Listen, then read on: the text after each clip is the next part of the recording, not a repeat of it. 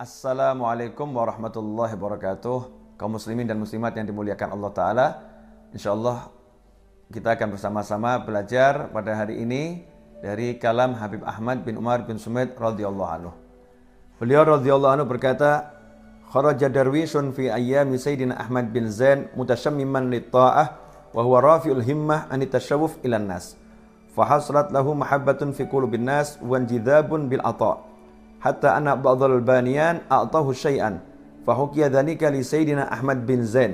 فقال بعض المحبين لسيدنا أحمد بن زين كيف ذلك مع أنه لم يسأل ولم يظهر الفاقة؟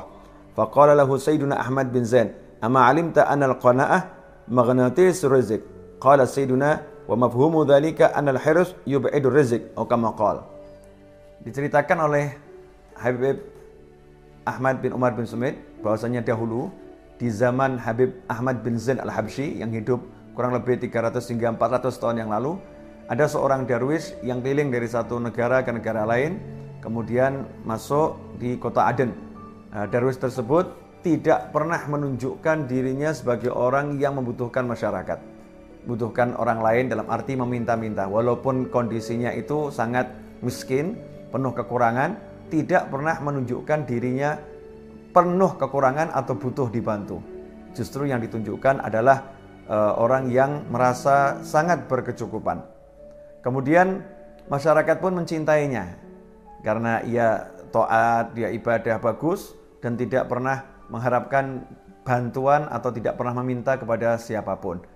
Nah, sampai-sampai yang non-muslim pun karena akhlak yang mulia ini yang non-muslim pun datang memberikan hadiah yang muslim masyarakat pun banyak yang berikan hadiah. Salah seorang pun bertanya kepada Habib Ahmad bin Zain Al-Habsyi radhiyallahu anhu, bagaimana ini bisa terjadi? Dia tidak pernah menunjukkan dirinya penuh kekurangan, tidak pernah menunjukkan butuh, nggak pernah minta, tapi justru masyarakat berdatangan memberikan hadiah kepadanya sampai-sampai yang non-muslim pun ikut memberikan hadiah. Mengapa ini bisa terjadi? Maka Habib Ahmad bin Zain radhiyallahu anhu berkata, "Apakah engkau tidak mengetahui bahwasannya sifat qanaah itu merupakan magnet yang mampu menarik rezeki. Kona'ah, magnet yang mampu menarik rezeki. Seseorang yang kona'ah, dia menerima apa yang Allah berikan kepadanya, merasa cukup dengan karunia Allah Subhanahu wa taala. Di hatinya tidak ada rasa rakus, di hatinya tidak ada rasa ingin diberi oleh seseorang atau siapa pun. Dia hanya mengharap pemberian Allah Subhanahu wa taala. Ini merupakan magnet yang mampu menarik rezeki. Kemudian Habib Ahmad bin Umar bin Semit mengomentari pernyataan Habib Ahmad bin Zain di atas tadi, kalau kona'ah merupakan magnet yang mampu menarik rezeki, maka sebaliknya rasa rakus, rasa tamak itulah yang menjauhkan rezeki dari seseorang.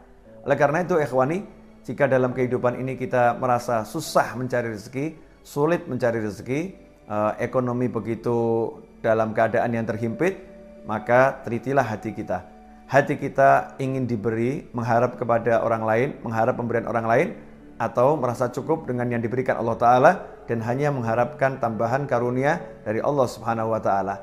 Jika hati kita betul-betul menginginkan karunia Allah dan tidak rakus apa yang ada di tangan manusia, maka rezeki akan mendatangi kita. Baginda Muhammad Shallallahu Alaihi Wasallam dalam sebuah hadis beliau pernah menjelaskan kepada seorang sahabat, sesungguhnya harta ini manis dan hijau menyenangkan. Barang siapa mengambil harta ini dengan jiwa yang dermawan, maka dia akan diberkati. Dan sebaliknya barang siapa mengambil dengan jiwa yang rakus, maka dia tidak akan memperoleh keberkahan. Karena itu mari kita jadikan hati kita tidak rakus kepada apa yang dimiliki orang lain, merasa cukup dengan yang dimiliki Allah Subhanahu wa taala dan jangan sampai kita punya hati yang mengemis kepada manusia, tapi mengemislah kepada Allah Subhanahu wa taala. Mudah-mudahan berkah dan manfaat. Wassalamualaikum warahmatullahi wabarakatuh.